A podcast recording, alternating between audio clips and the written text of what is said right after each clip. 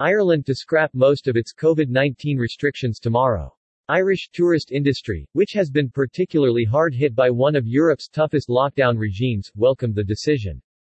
Ireland's Prime Minister Michael Martin announced that the country's government is set to cancel almost all of its COVID-19 restrictions on Saturday, January 22.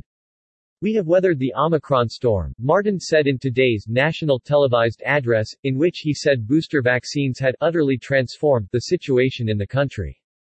"I have stood here and spoken to you on some very dark days. But today is a good day," he said. Ireland had the second highest new infection rate of COVID-19 in Europe just last week, but also one of the continent's highest rates of booster vaccinations, which has helped keep the number of seriously ill people well below the previous peak. Ireland has been one of the most cautious EU states on the risks of COVID-19, putting in place some of the longest-running restrictions on travel and hospitality. But after coming through the storm of the Omicron variant that led to a major surge in infections and following advice from public health officials, the government decided that bars and restaurants will no longer need to close at 8 p.m., a restriction put in place late last year when the Omicron wave struck, or to ask customers for proof of vaccination.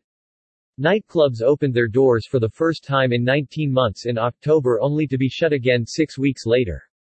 Capacity in indoor and outdoor venues is also set to return to full capacity, paving the way for full crowds for next month's Six Nations Rugby Championship. Some measures, such as the need to wear a mask on public transport and in shops, will remain in place until the end of February, Martin said.